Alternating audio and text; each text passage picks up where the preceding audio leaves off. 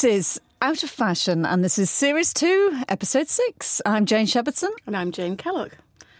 So we're back again. Uh, we've had a little bit of a gap. We've not been that consistent this uh, season with our episodes for one reason or another, down to the fact that our uh, podcast studio just disappeared overnight. So we've had a few technical problems. But uh, this is the last in uh, this series. Um, but we'll hopefully be back in September with a whole new, reg- more regular um, series of podcasts. So in the last couple of weeks, Jane, what have you been enjoying? What have you been reading? What have you been doing? Quite a lot, actually. Um, I went to see um, A Midsummer Night's Dream at the Bridge Theatre. I don't, have, you, have you been to the Bridge Theatre since it's got been renovated? It's just so fantastic. I love it. I really love it. It feels like you're in New York or something. It's just got that beautiful big foyer. Um, St John's snacks before you eat, before you see the play. It just feels really kind of sophisticated and civilized. Where is it? Is it? It's not the Shakes. It's not the Shakespeare one where you no, stand up. No, no, no. It's near um, Tower Bridge. So as you come out, you see Tower Bridge in front of you.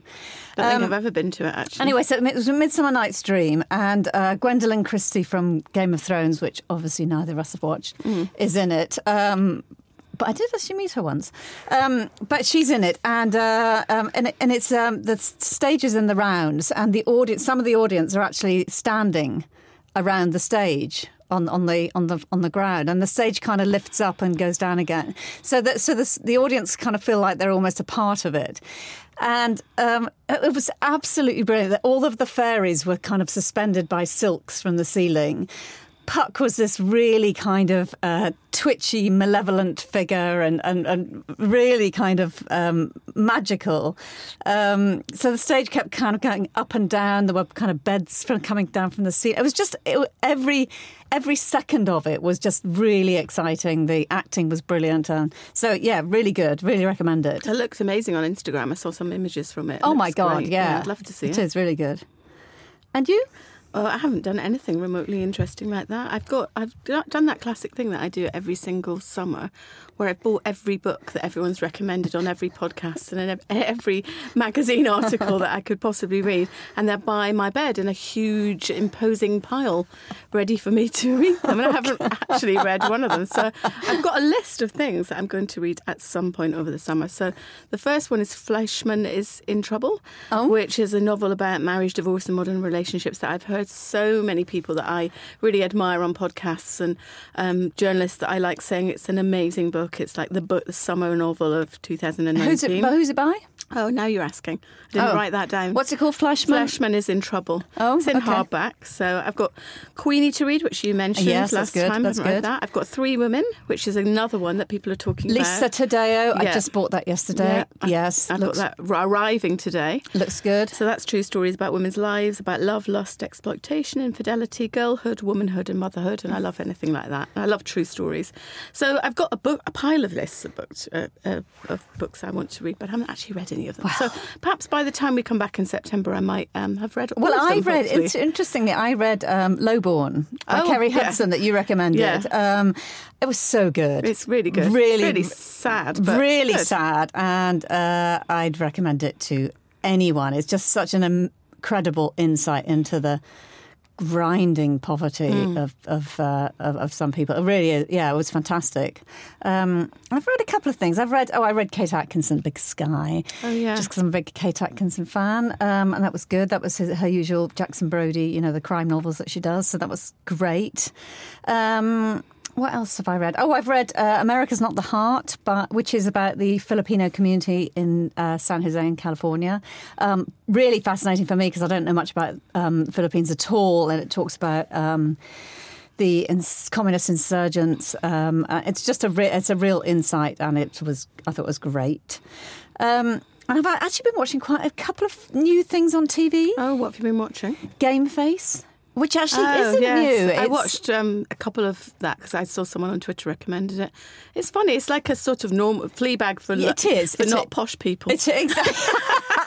yes, yes. Because I do love Fleabag, but hello. Yes. I mean, they are a certain type of person. Yeah, You know. and but and Roisin Conaty is I think is brilliant. Yeah, really good. I really I saw her first. She was the sex worker in um, the Ricky Gervais thing. Do you remember Oh, Afterlife? yeah, that's right. Yeah. So um, I've been watching that. Um, did you listen to the um, the podcast with um, Phoebe Waller-Bridge, um, How to Fail, the I second did. one, yeah, I did and how she that. talks about how her mo- her stepmother's an artist. It's like she didn't bother to tell anyone in her family that it wasn't based on them. I know, I know. Just like I would not want to be uh, the stepmother in that particular role. I've been um, actually loving listening to Radio 4 Book Club. So I always thought BBC Sounds, I always thought, what's the point in that? It's Me just too, the radio. yes. But it's all of the back catalogue of TV, of radio programmes that you might not have listened to. Oh, okay. Um, so Book Club, which I like anyway when it's Yes. live, um, there's a whole back cat- catalogue of um, different authors on there talking about some of their work. Um, and so I've listened to Margaret Atwood talk about The Handmaid's Tale, Gail Honeyman talk about Eleanor Oliphant. I just listened to Colm Tóibín, I don't know how Yes. you say that, talk about Brooklyn. And so it's um, talking about the book, the thinking behind it, and then the audience asks questions. And it's great because if you've got those books that are just books that you absolutely Yes. love, it's a really easy way just to Oh, nice. listen to, you know, the Yeah, thinking behind yes, them. So that's really good. Um, have you watched Big Little Lies? Well, I don't have Sky. Oh, you need no TV. No, but it's the same thing. It still gives the money to Rupert Murdoch, and I have principles. I've got principles, but they're not going to last for very long. As what, who was it? Groucho Marx said, "I've got principles, and if you don't like them, I'll change them. I'll Yeah. find some other ones I mean, or whatever." yeah, I've got principles too, but Yeah, you know, know. I know. No, I like haven't. that. I'm dying to see it. I keep yeah. So good, it's so Yes. so so good. I think it's better than the first one. People Oh, are uh, yeah, criticizing it, but how did you watch the first one then? I was in. I don't know. I was in America. It's, You lost it was on something principles different.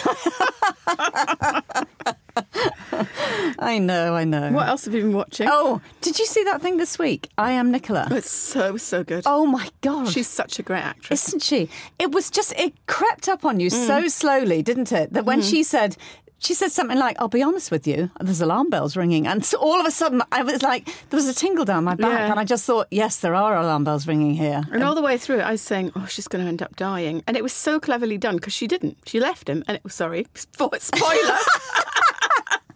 spoiler. Uh, anyway, she left him.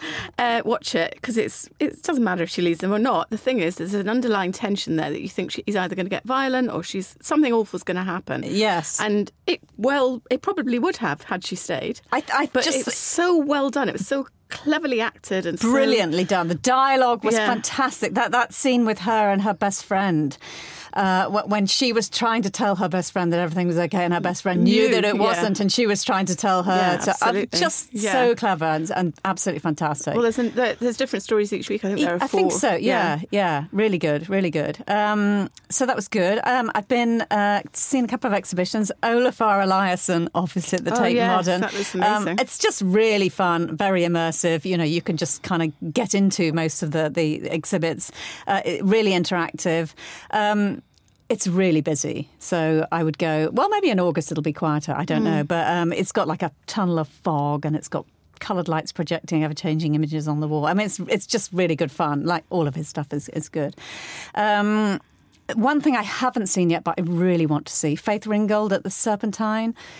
Um, I saw a program on her the other day, and I hadn't realised that that she was um, probably the most famous female black artist in the world. Um, and she she's a writer, painter, sculptor, and she does amazing sort of narrative quilts. I think she's almost ninety or something now, but she's still like really relevant and really sharp. Um, so yeah, so I Definitely want to see. Really want to see that. Yes, yeah. Um, so that, yeah, that's about it. I think. Really, you know, we've got a guest this week. I do. He's sitting right here. Yeah.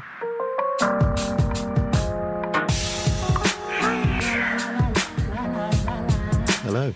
Hello. And it's a man, I think you might have gathered. it's it is. Um, Second male Can you tell? guest. Yeah.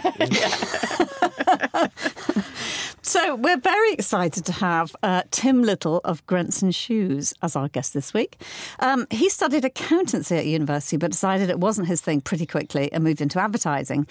Ten years later, he decided to start his own shoe brand from scratch, eventually opening a store on Kings Road in 1997. His shoes were called English shoes without the cobwebs, as English shoes were considered to be beautifully made but a bit dull. The brand became hugely successful both here and in the US, with a large and colourful celebrity following, including Liam Gallagher, Elton John, and Rod Stewart. In 2005, he was asked to run Grenson by the owner, and in 2010, he bought the business. It's grown fourfold since then, and he's got five stores in London and is stocked by the most prestigious stores around the world. But perhaps he achieved the most fame when Holly Willoughby wore his Nanette hiking boot on I'm a Celebrity, Get Me Out of Here. so, welcome to Out of Fashion, Tim. Very delighted to have you here. So, tell us all about Faith Willoughby. Uh, sorry. Holly Willoughby. oh my God. It's all gone Mixing horribly up the wrong. stories. Yeah. Yeah. yeah. A 90 year old and tell us about Holly Willoughby. Have you met her? Um, I ha- I met her once, but only when she asked me at a festival uh, which way was the toilet. Um, so, So, other like, than that, not I haven't met her. really? Not really. It doesn't really count. I'm afraid. Um, Okay. Yeah, no, it was incredible. We um, we sent Boots over to, um, because she was going into the jungle, and there was this big thing about Spiders. her fashion. And, Oh. yeah, yeah, well, about you know what she she was going to wear and. Her stylist was bringing lots of different things in from different people, and we sent over these Nanette boots. And then um, the first the first day she was there presenting, and everybody was looking at it to see with Ant and Dec for the first time they weren't presenting together, and she was taking Of the part. Howard course, had a- yes, So the viewing figures were enormous, and also everybody was interested in what she was going to wear in the jungle, and yeah. all this kind of stuff. And there she was in these kind of big, chunky boots, and nobody's seen her in something like that because she doesn't. That's not normally her No. thing, probably. Um, and it just went crazy. It went absolutely mad, you know. And we've we've worked with various celebrities over the years, as you do, and given various you know shoes for eh. people to wear for events and things. And you know, you get a little bit of feedback, and you get a bit here and there. But this was just incredible. It went bonkers. she was on the Daily Mail every single day. And there was they were Yes. talking about your shoes. Well- because they have that little box, don't they? Like if you want to dress like this, this is where you can get them from. Exactly that the column of shame thing. Yeah, uh, yeah. It was on that. I mean, that's the thing that really And- fueled it. I yeah. think. I mean, if I mean, we all, I know we, what we all think of the Daily Mail, but you know, it's as a Hmm. But it is business useful for person, it's gossip. pretty useful. Yeah, it's useful Yeah. for, for gossip, but also if you wanted to get your your brand out there to the masses, then Yeah. it's huge. Yeah, it's the absolutely. most widely read thing in the world, I think.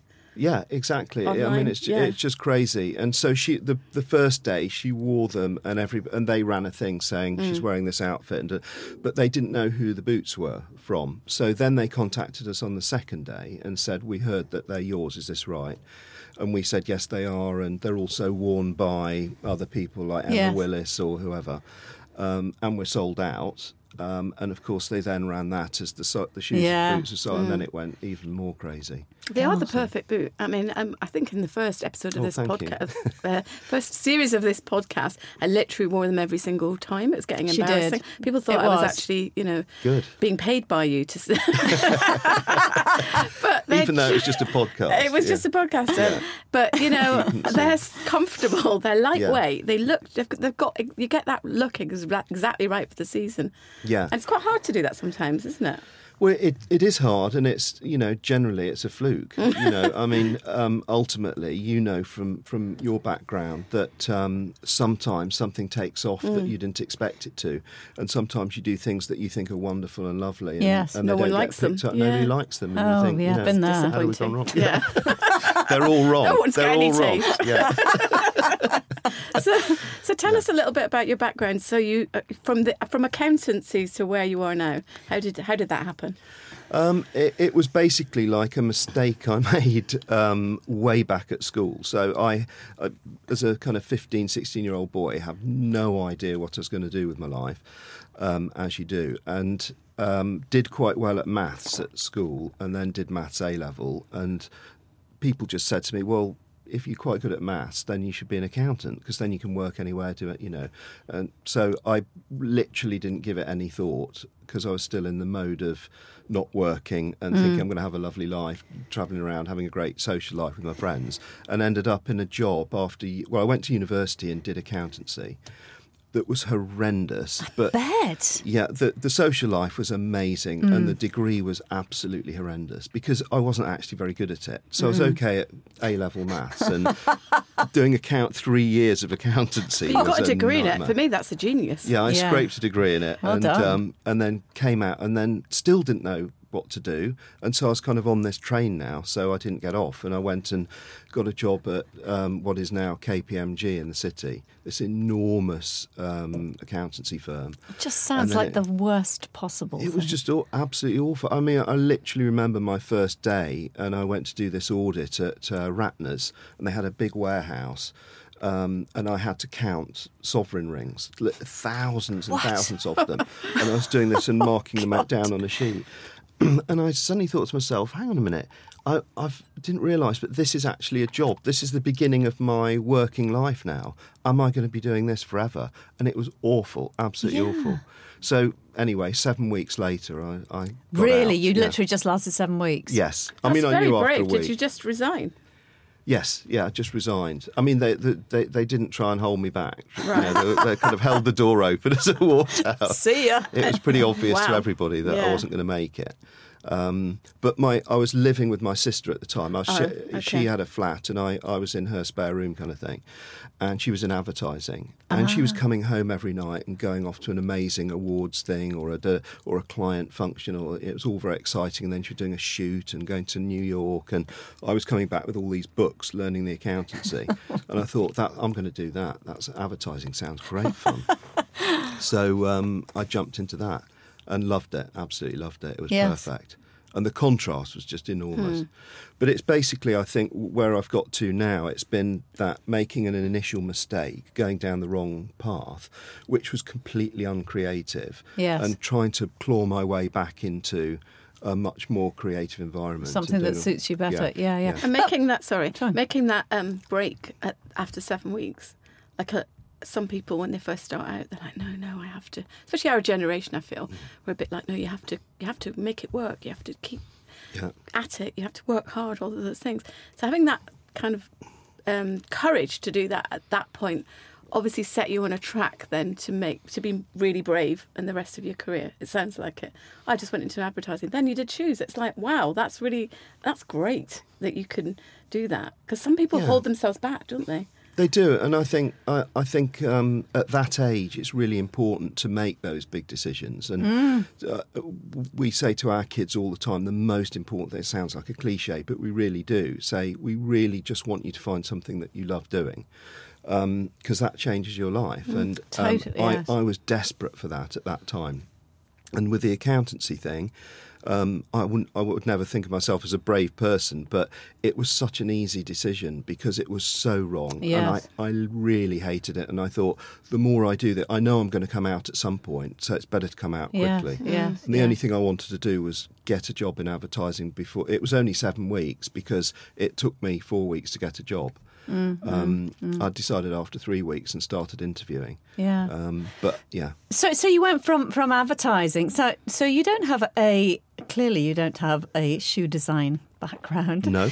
So you went from advertising to setting up your own shoe brand. That's that's again another pretty brave step.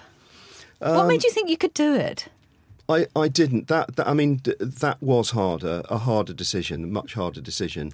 Um, I didn't know I could do it at all, and I said to myself, "This is like a pretty mad thing to try and attempt." Um, and what age were you at this point? Um, I was, what was I? I was about 30, 31. Okay, okay. Um, so I'd been in advertising for about ten years. and you were good at it and successful. Doing really well. Yes. Yeah, doing really well. I was a director of the company that Mm-hmm. I worked for, driving around in a Porsche. you know, literally Mr. Cliche, uh, driving around London.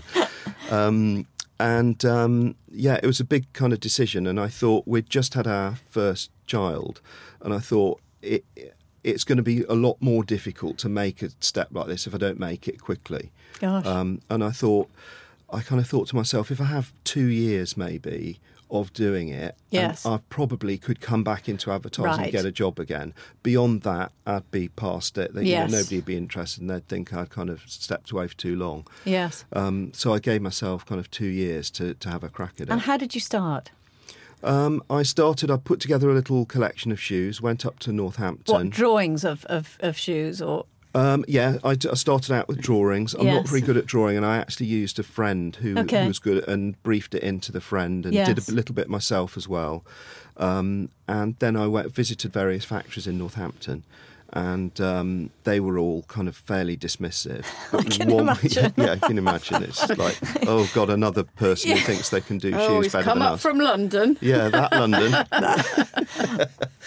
um, so it was quite hard to find somebody who would actually do anything. Yeah. Um, um, for and start making samples and what have you. But um, as, uh, ultimately, as long as you put the money on the table, they would do it. Right. Um, So I put together a little collection, and then um, I started showing people and getting some feedback. Met a few buyers and things like that, and got a bit of feedback.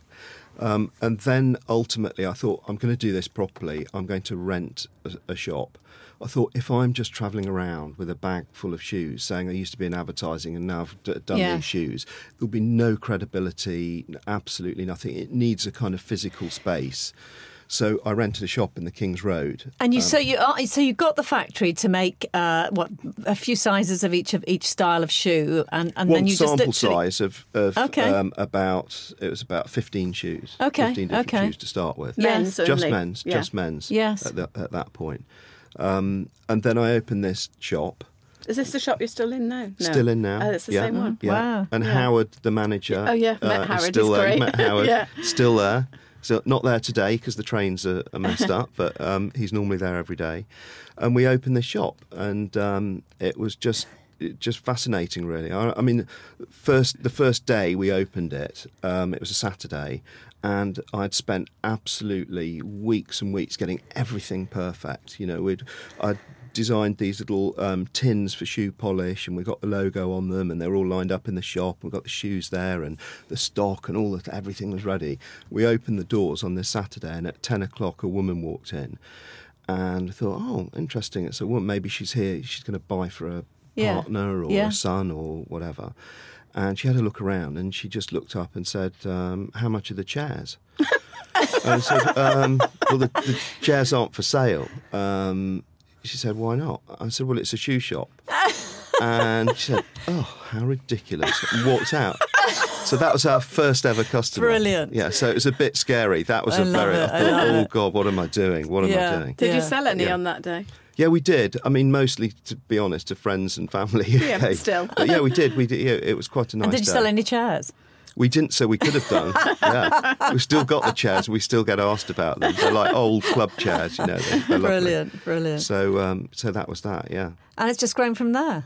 it grew from there. Yeah, I sold the first two people we sold to were Barney's and Selfridges. Wow. Um, and you were so- self-financed, and you didn't have investors, or, or No, I'd borrowed some money, but Okay, but yeah. um, I hadn't got a, I hadn't sold any shares in the business or anything like that. I mean, nobody would have invested in it. I No, don't think it was such a naive, odd Yes. kind of thing to be doing. we, we- we were just saying we were just saying earlier it, it, i'm constantly amazed by, by the kind of naivety of, of the young and i Yeah. consider 31 still to be young Yeah. as well but but it's that wonderful naivety that that allows you to think that you can do something where now we would look at it and think oh no that's going to be too difficult Yeah. but it's just it's a wonderful thing And also having a lack of experience in an area, I think in one way you could see it as a disadvantage, but you can also see it as an advantage because you don't think through all the possible things that could go wrong. yes Whereas people have said to me throughout my career, you know, when I, I used to design children's wear, and my kids would wear what I'd design, and they'd be like, "Why don't you do your own range?" And I'd be like, "Because I know the pitfalls.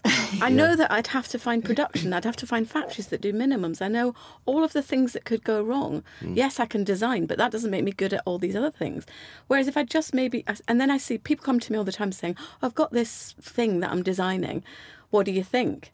And part of me's like you know, I'm not really sure. But then another part of me is like, yeah, go for it. Yeah. Why not? Yeah. You know, if you believe in it and you really want it to work, then why should it not work? So it's Yeah. that kind of naivety is really an advantage sometimes, I think. I, I in those sorts of totally Very much so. totally agree Yeah. totally agree Yeah, I mean, it was for me. I, w- I would never have done it. Um, and what happens is, because you're so naive and, as you say, don't know anything about those pitfalls and the problems, you just start doing it. And once you've started doing it and announced to the world, this is what I now do, You have to do it. When those pitfalls come up, you tackle them. Yes, yes. And you realise that they are hard and they are difficult, but the naivety has got you there in the first Yes. place, and you just crack on and eventually you learn. I mean, I I was so ridiculously naive. I turned up at Barney's without any prices for the shoes or anything. I just thought I'll, I'll show them the collection and they'll say what they think, you know. Yeah. And he's like, "Well, I'll, I'll place an order." It's like, how much are they? And what's your delivery dates? And what's your. I So know. what did Mm. you do? Did you make it up? No, I, think said I I'll would come have done. back to you. Had you done a costing? Did you know about costing? I'd, Zoe? I'd, I'd kind well, I'd worked out how much. I hadn't really done a proper retail price Yeah. on it, so I, I knew how much they'd co- costing me, but I hadn't worked that out. Yeah. The one thing I did do was I I, um, I read an article about a woman who was in the footwear industry, Yeah. and she had just left, um, and she'd started a consultancy, and I rang her and I, I bought a day of her time What a about good how idea. it all works. Mm. And so, for example, on the costings, she showed me that this is how you go from mm. this is your cost and this is your wholesale and this is your retail. Yeah. Brilliant, yes. That kind of thing. And she was fantastic because she said at the end of the day, and I still believe this, that the most important thing that you get right is that margin that you're making because if you think if you sell too cheaply you won't make any money you won't be able to pay your costs you won't be able to market yourself hire people. If it's too expensive um, they won't sell. And you it's that sweet spot where Yes, you get the yeah. right pricing and it's the right price for the product and you're making enough money to be able to grow the business. Yeah, yeah. So clearly you did. So it worked, yeah, it worked. Thank God. I mean, it's been a rocky, rocky old ride, um, but um, yeah, it kind of worked. And I think the most important thing was the original idea Yes. that that men's shoes were incredibly boring. I mean, back then we're talking 1997 when we opened the store. Um, men, most men were wearing a pair of black shoes for work, and then a pair of kind of Timberland boaty shoes at the weekend, and that was it. You know, that was it. There was no people weren't wearing different colours or soles or Yes. anything at all. So it actually that thing really carried me Yeah, through yeah. that that you could do something and oh nothing was crazy but I would find a really interesting color of leather or different Yes. sole or whatever Yeah, Um, yeah. and It it, was just that little bit different. just different enough Yeah. And when, so when did you move into women's wear then? So I dabbled with women's uh, with Tim Little with my own brand. Yes. Um, and I've done it on and off, but um, I've never had a permanent collection. So I'll do a sneaker or something. Yes, a- yes. Um, so I didn't really do women's properly until I got to Grenson. Okay, um, okay. And then did it there a few years. And is it very different or, or It is very different, yeah. I mean, uh, the way we've approached it is to do what we do, and ha- how would a brand like Grenson, which is a menswear brand, Yes. um, and a rugged uh, English factory kind of brand, how would we approach making shoes for women? Yes. So it's very much got come from where we are. Um, but it's very different, yeah. It's very different, and um, I think still um, women are much more open to more creative designs, more interesting things Mm-hmm, than, than men are. Men Mm. men kind of love the classic with a twist thing, you know, like a slightly quirky cover, but not too much. Don't go too far, you know. Yes. Um, I know that's a generalisation, but but it does it does Yes. work that way. yes? Um, and women's is a lot more interesting, I think. To Oh, play. God, from a yes. design point of view, Yeah. it's much more fun. It's interesting though because menswear in general, especially sort of if you look at the catwalks, has really, really really moved on, and it's become in some ways more exciting and more adventurous than women's wear because there's there hasn't been that history. You know, like it's been quite staid and boring for quite a long time.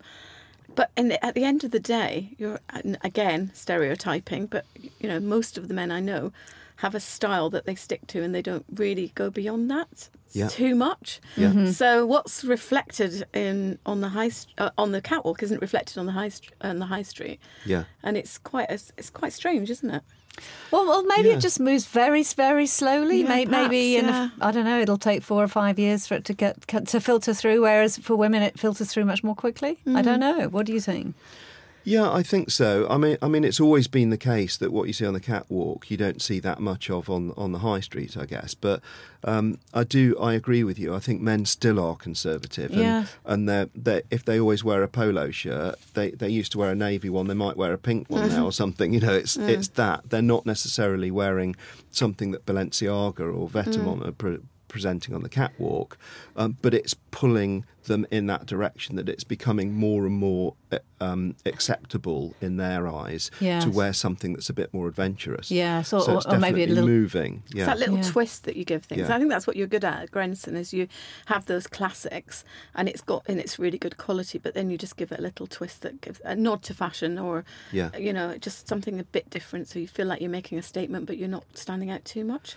Yeah, th- I think that's that's kind of at the crux of where it works for us. So we've got this heritage, which is about quite classic products, very classic products, um, and then but we're part of the fashion industry, and Yeah. our shoes sit on a shelf in Selfridges next to Balenciaga. Yes. So we're in that world, and it's important that we're part of that, and we have credentials, and we- Yes. Mm. so, so that balance is really important. If we go too crazy fashion, Yes. um, people will laugh at us and say that's not Grenson. Mm. If we stick as a kind of museum brand and we're just Yeah. doing the same old shoes that we've done for Yes. for hundred years, everybody will get bored. But So- but that's that's that's the key thing with a brand, isn't it? It's it's it's moving it forward Yeah. enough all the time so that it re- retains its relevance. So it doesn't alienate its customer. Yeah. that is Yeah. definitely it. And I, th- I think that you also have good price points.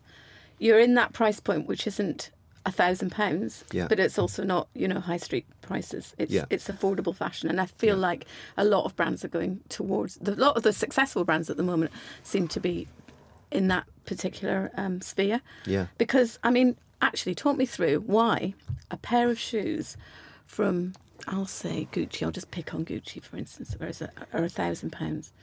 Is it the brand, or are they any different to any other pair of shoes?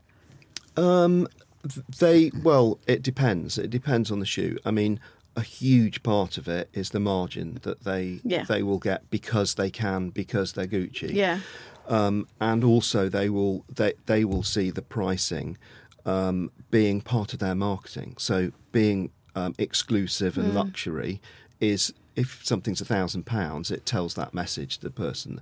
Um, but they are also because they're charging that much money, they can afford to use the best materials, the best factories. Um, they can afford to reject everything that's not absolutely perfect and what have you. So there is a lot of quality in there, but nowhere near, I would say, as much as the price would would, Would warrant. Yeah.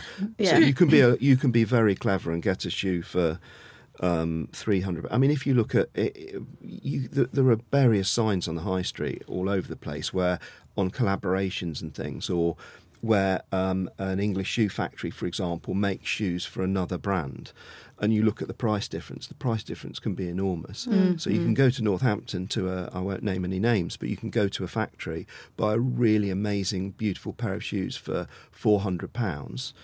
And almost the identical shoe, certainly in terms of quality, if not styling as well, is is also available eight nine hundred hmm. pounds, which has an, a different brand name on it, a hmm. designer's brand, and they've made it for them. You hmm. think, wow, it's literally double. yeah, it's interesting, isn't it? So it's not yeah. necessarily value for the customer; it's more about what you can get because of the brand that you are, in a way. I mean, I think Yes. that you're right. The quality on those kind of shoes are it's it's beautiful, and everything about the Yeah. experience is really beautiful. But as ter- in terms of you know, it used to be there were three hundred pounds a designer shoe. Now they're one and a half thousand pounds. Yeah, no, I just can't justify that as a But- normal person. The other thing is, you know, when you're paying for that, they're not necessarily. I mean, they might be making a huge profit generally as a company, but um, a lot of that money that they're charging, additional money over and above the cost of the shoe, is going into marketing and going into Mm. All the other so, things, So yeah. you're, but it's a self, you know, it's a Yeah. kind Yeah. of a virtuous or vicious circle, whichever way you want to look at it.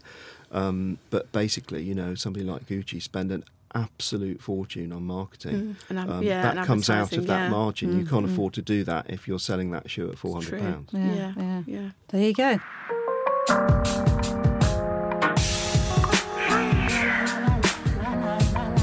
Um, Tim, just uh, describe your own personal style because you have a quite distinct, Oh, no. distinctive style, don't you? We're, we're loving the glasses. Thank you. Yes, I always wear these glasses. Um, Yes. I wish I didn't. I wish there was an operation. I'm sure there is an operation, but I'm a bit scared about the thing. Me but too. It's the smell of burning retina that Yes. gets me every time. Yeah, I think I'd just pass out, and then the, the guy would miss a bit, and it would all Then go you'd have no eyes. It would And just then be you- terrible. come out with a dog, and a yeah. Yeah. It'll be no. Okay, so I stick to always the wear glasses, the glasses. yeah. Or I've worn the, this style of glass, a great big chunky black. yeah, they're kind black- of 50s, aren't they? Yes. Yeah, yeah. Kind of. Um, I'd like to think kind of Peter Sellers meets um, Michael Caine. I can see that. Probably more like Eric Morecambe. But, but um, yeah, so um, personal style. Well, that's difficult, really. I don't really think of. I, I mean, I'm very much what you were saying earlier. Very much a kind of uni- men in a uniform thing. Yes. Always uh, like. I mean, I would think probably four days out out of the week, I'll be wearing a navy shirt with a white shirt underneath it. Yes. and probably a pair of jeans or navy trousers. And your own shoes. our own, my own shoes. Yeah, I think you've got like Yeah. a 50s slightly. 50s Yeah. throwback. Yeah, 50s. I wouldn't say throwback. though. I'll take that. I'll take that. Slightly kind of music inspired, I'd say. You know, just. Yeah, uh, yeah. I'm a big music Yeah. fan. Um, love soul music, blues in particular. I love the way those guys used to dress. I mean, um, the old blues guys who used to wear a beautiful, beautifully cut suit and a shirt and tie. Yeah, you know, to- yeah. i- in a in a club at two o'clock in the morning with smoke everywhere, and they're beautifully dressed Mm. and a great pair of shoes. I love all that stuff. We've still So- got to go to that Northern Soul night and Clap, Clapton. Yes, We'll do yeah, that. Love to do that. yeah, get the talc on the floor. Definitely. And off we go. Box of records. yeah, yeah, yeah. Do you always wear your own shoes? Um, yes, except um, in advertising, the big kind of job I did for four or five years before I Yeah. left was running Adidas, and I became soft obsessed with Adidas. Big soft spot for Adidas. I love Adidas. Yeah. and in particular, I, I bought a lot. Of, I used to buy a lot of um, Adidas Gazelles, and in all different colours, and became a bit kind of Yeah, I could see you in those. Yeah, Fifties throwback. There you go absolutely. Yeah. yeah. Um, actually, that's seventies, but Yes, So but- yeah, I wear. I wear those occasionally. Yeah. and um, but and I wear, uh, also love Jack Purcell, um, the Converse Jack Purcells. I absolutely love Yeah. those. So I sometimes wear those, but. The, the, I always say that the, the biggest disappointment in life to me nowadays is that the two things I used to love were going to get my hair cut and um, but going to buy a pair of shoes, and I can't do either anymore. I've got no hair, and I can't go. Out, I just can't physically pay for a pair of shoes to somebody else. Yeah. Those two lovely things. It used But to be a Saturday morning thing. of them. I Yes. suppose, can't you? The Wha- shoes. Whatever your fantasy shoe is, you can just go, I'm going to make that. I Yeah, could do that. Yeah, it's better, Absolutely. in a I way. Can, I can walk into the factory and brief in a pair of shoes just for me to wear. Yeah. love that. That's something that's quite nice. Yeah. Of course, I never get round to it. No, because you never have time. So, uh, Yeah. so what's next for Grenson? What's are there any big plans, or is it just more of you know keep on going, It's building more the, brand? Same. Yeah, it's more of the same, really. I think one of the big challenges for us is this women's wear thing. Yeah. Because it's suddenly kind of it, it's been bubbling away, and we've been growing it. Um, bit by bit, I've loved doing it, and then suddenly it's really kind of ramped up. And the big challenge for me is how do we? Because everybody tells me in women's wear it's a lot more fickle. It's about the the item that The you've got item. to wear, not the brand. Yeah. You know, men will tend to buy into a brand and say that's my brand. That's where I get my shoes from. Well, the the Nanette proves that, doesn't it?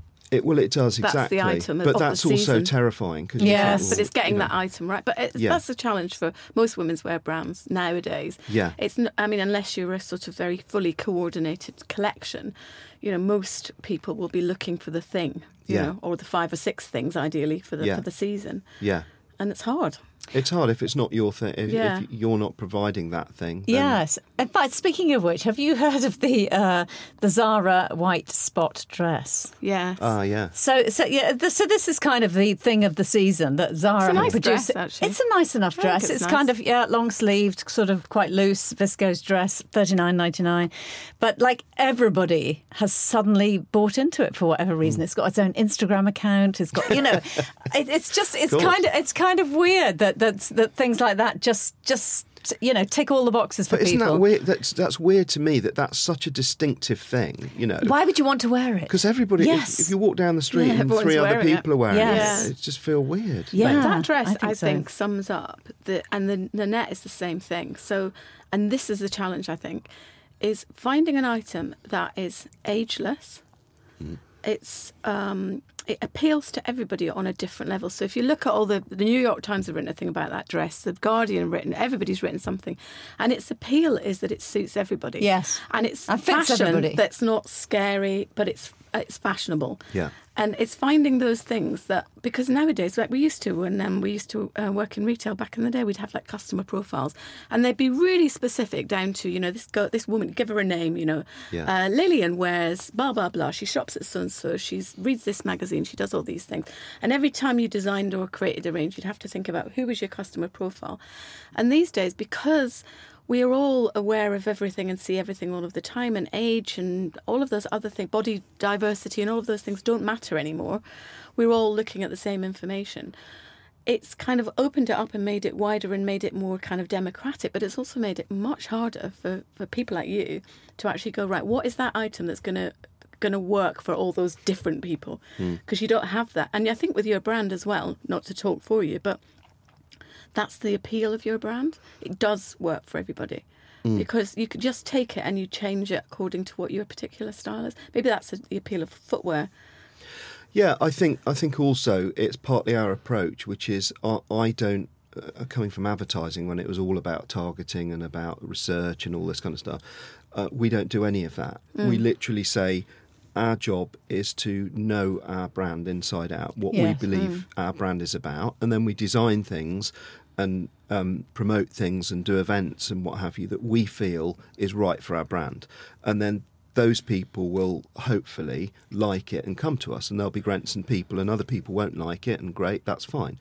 But I, I would find it really difficult to go out and target somebody and mm, say, Yes. well, I'm going to design a shoe for that person. Yeah, it's just not So- relevant anymore. It, you know, I, yeah, I don't, uh, maybe it is for some some people Yeah. in some things, but I, I wouldn't know where to start, and so mm. I design it for Grenson, and mm. then and, And then that's- and those people find us. yeah, Yeah, think. it's and that's about the the, way it should brand. be. Yeah, it's Yeah. the power of the brand, and that's what people buy into. They want that, don't they? And your Yes, your instincts. It's important to follow your instincts. If you if that's what feels right to you, then you should do it. Yes, yeah, exactly. And I guess we because um, we don't have outside investors, and Yes. we're, and we're smallish company still. I think that's Um, that's really key. Yeah, we don't have to do Yeah, all of that. yeah. It's not kind of it's it is. Um, uh, you know, we sit around the table and say, "Do we like that?" I say, "Yeah, we quite like that. Okay, let's do it." Yeah, You know, it yeah. sounds ridiculously naive, but it kind of works. Yeah. And they tell us we put it out there, and if it doesn't mm. sell, I think that's- it's like why didn't it sell? Didn't sell because it's the colour's not quite right. You can see it now,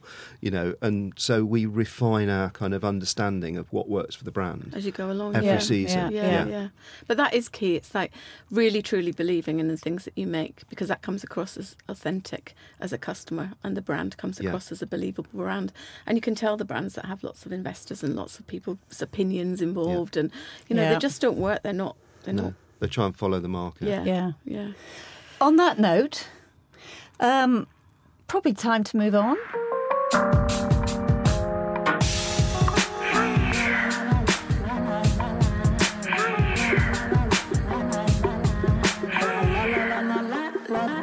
So, Jane, just really quickly before we go, what are you wearing today? Uh, I'm wearing a white dress. You look from lovely, by the way. You look Thank very you. Um, I love what Zara are doing at the moment. I think, do you know what? I know people slag them off and it's fast fashion and all of that. They are so clever. They just get it right in terms of fashionability. And, you know, it's cheap, it's accessible, it works for everybody. Um, and their dress range is just incredible at the moment. I've bought so much from there. So I'm wearing a dress from Zara, I'm wearing Ganni slides, and that's it, really. It's Very nice. it's super hot. So it's super hot, yeah. isn't it? Not as hot as yesterday, but super hot. And Tim, what are you wearing? Loving that shirt. Um, this is a Levi's vintage kind of Hawaiian Very shirt type nice. thing. Yeah, Blue, obviously. Blue. Yeah, but it's slightly off my normal blue. Oh. It's not navy blue, so it's a Oh. bit mad. Careful. I thought Got go a a bit, bit wacky insane today. this morning. Yeah, yeah, I've gone crazy. Yeah. so exciting. Um, and shorts. I apologise for wearing shorts, but it really is ridiculously hot, and and they're from Universal Works. I Th- think. You're looking very Yeah. dapper. And sneaker one from Grenson. Very nice. Very you nice. And you, Thank I'm wearing my usual uniform. You were pleased to hear. I have got an Isabel Marant uh, kind of smocky type blouse on, my APC jeans, and my Isabel Marant um, chunky sandals. But can I just say, uh, actually, for the last two days, I have been wearing a dress. Oh, that's a Yes, novelty. once it gets over 32 degrees, I wear a dress. it's just so easy to put, put a dress on. I know, like but I one ju- thing. but you know what? I still just did not feel comfortable in it. Why is that? I don't know. I don't know. I'm just weird. Anyway, on that note, so we're going to be taking a break over the summer. We'll be back in September with more guests, more chat, more opinions. Thanks very much, Tim, for Thank you coming very along. much. thanks, Tim. having That me. was Really great. Yeah. Thank you. Um, so yeah, bye for now. Bye.